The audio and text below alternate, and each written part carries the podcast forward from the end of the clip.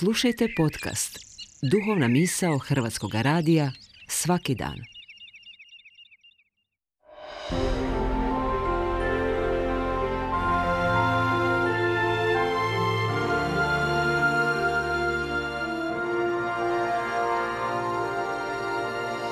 Duhovna misao. Urednica je Blaženka Jančić.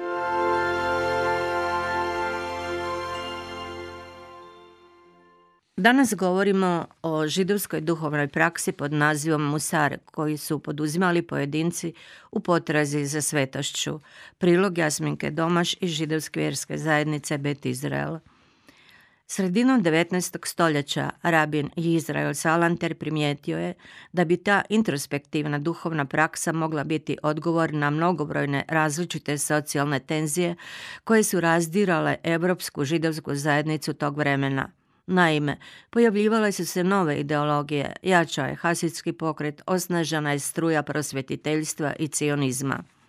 Rabin Salanter pozivao ljude iz židovske zajednice da se u obrani duhovnog života usredotoče na samotno ljudsko srce – on je pojasnio ideju da sve naše misli, riječi i osjećaji kao i dijela moraju biti duboko ukorijenjeni i imati svoj vlastiti život prije nego uđu u ono što nazivamo svjesni um.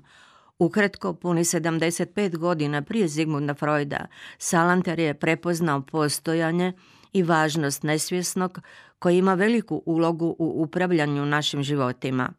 Uočio je činjenicu da može postojati ogroman jaz između čovjekova intelektualnog znanja i njegova svakodnevna ponašanja.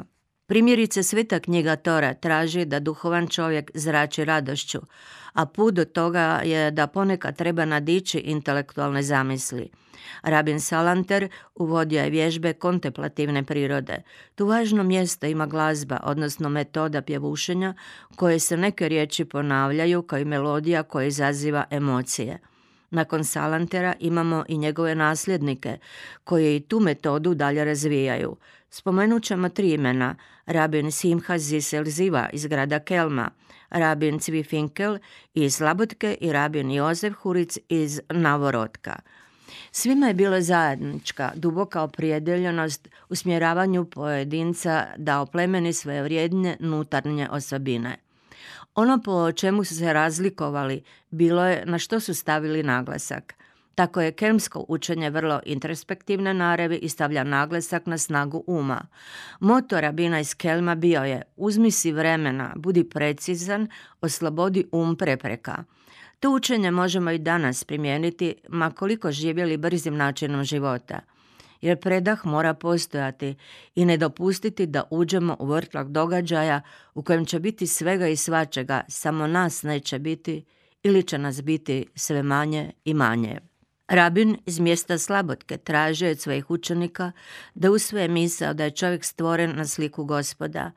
Njegov je slogan bio veličanstvenost ljudskog bića. No, Rabin Josef bio je prilično radikalan što se tiče unutarnje promjene i podučavao je da nije dostatno samo utjecati na dušu, nego, kako on kaže, obrušiti se na nju.